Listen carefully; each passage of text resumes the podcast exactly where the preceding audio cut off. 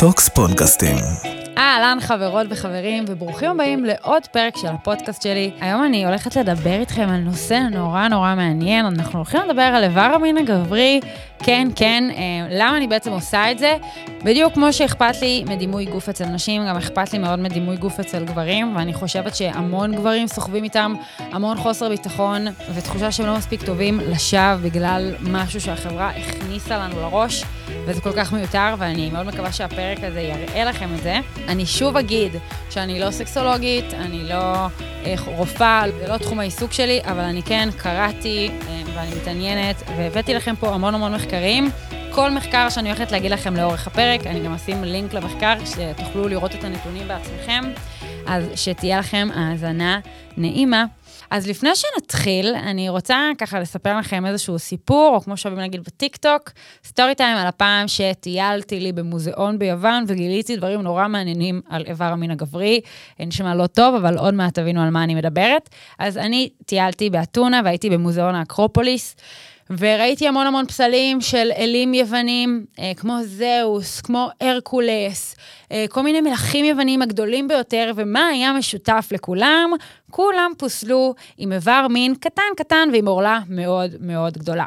כן, פעם ביוון העתיקה, אידיאל היופי הגברי היה להיות מאוד שרירי וכתוב, ועם איבר מין קטן ועם עורלה גדולה. איבר מין קטן היה נחשב לסמל לזה שאתה איש חכם ושקול, מאהב טוב, מנהיג, אדם ששולט ביצר שלך, לעומת זאת איבר מין גדול היה נחשב סמל לזה שאתה אה, טיפש, אה, מאהב לא טוב, לא שולט ביצרים שלך, ואנחנו גם באמת נראה פסלים שכשהיוונים רצו ללעוג לאיזושהי דמות, הם פיסלו אותה עם איבר מין מאוד מאוד גדול. התפיסה הזאת בנוגע לאיבר המין הגברי היא משתנה לאורך ההיסטוריה. זאת אומרת, יש לנו תקופות בהיסטוריה שאנחנו פתאום נראה...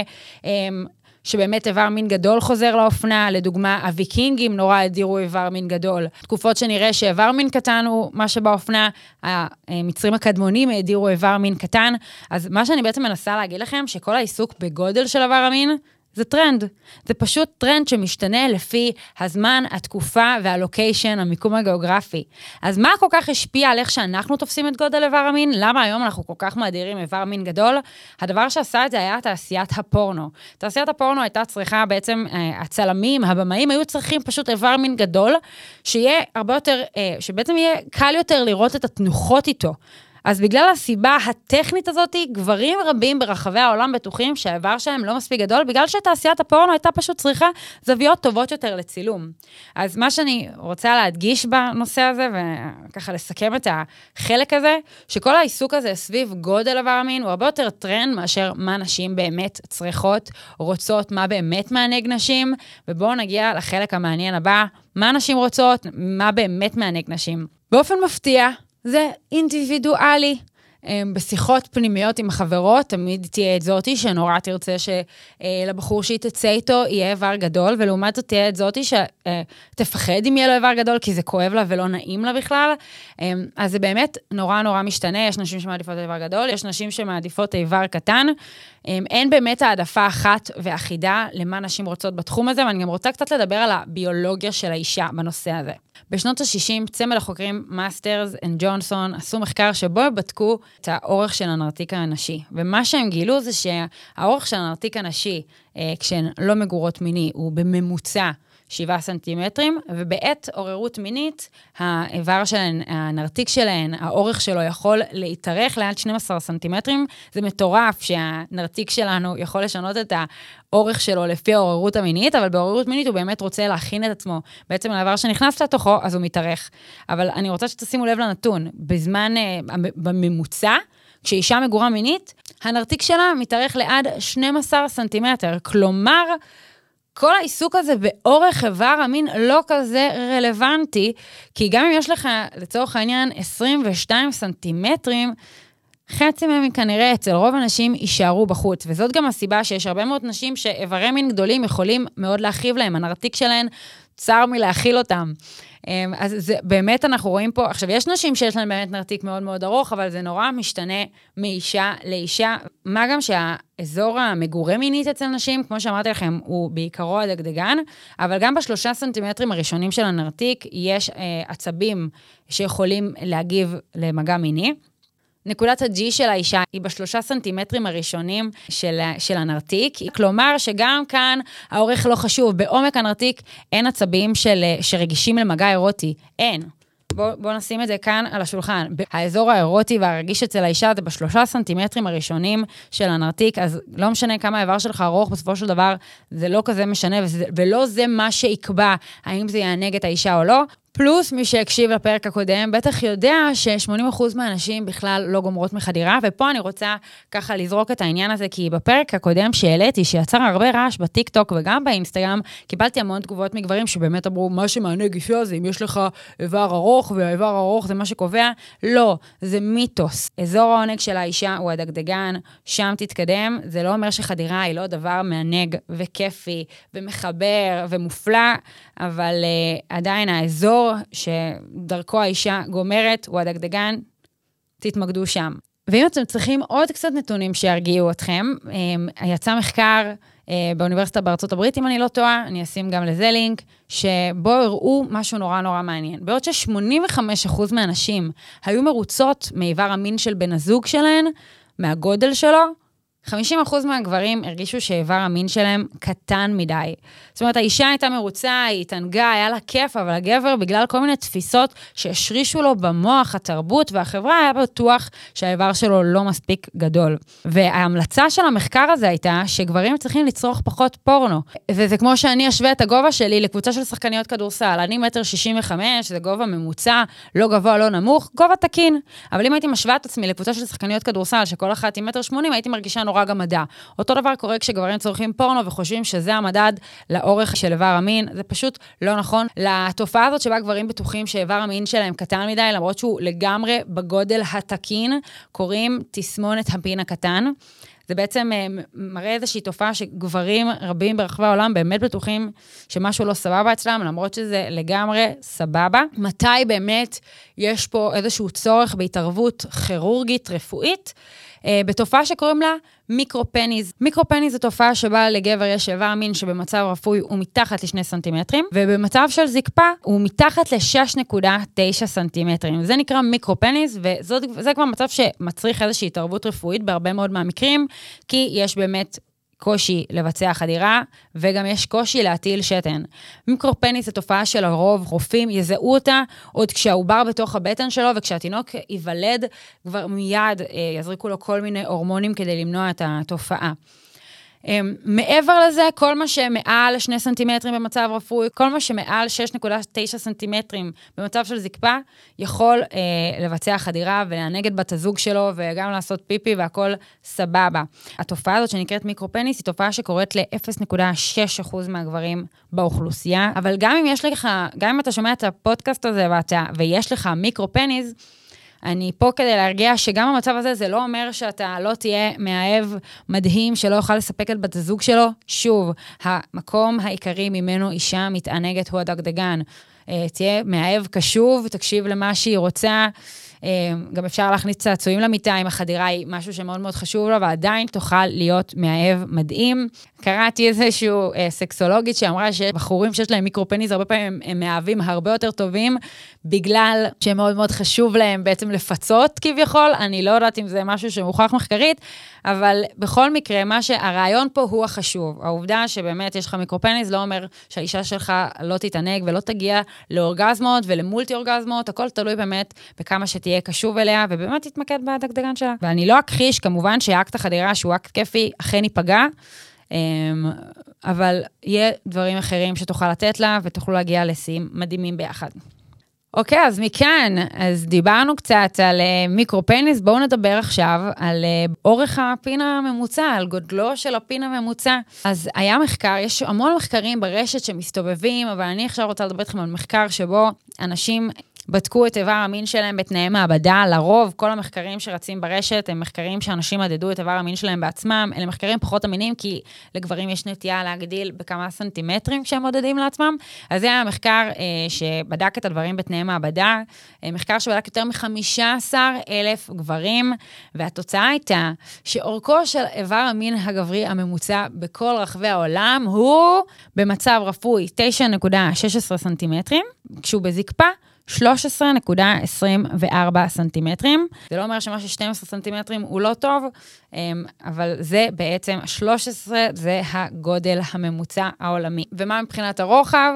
4 אה, סנטימטרים רוחב, זה גם כן הממוצע. ומכאן אני רוצה להפריח כל מיני מיתוסים בנוגע לגודלו של איבר המין הגברי. יש פה כמה דברים שיהיו mind blowing לחלק מכם.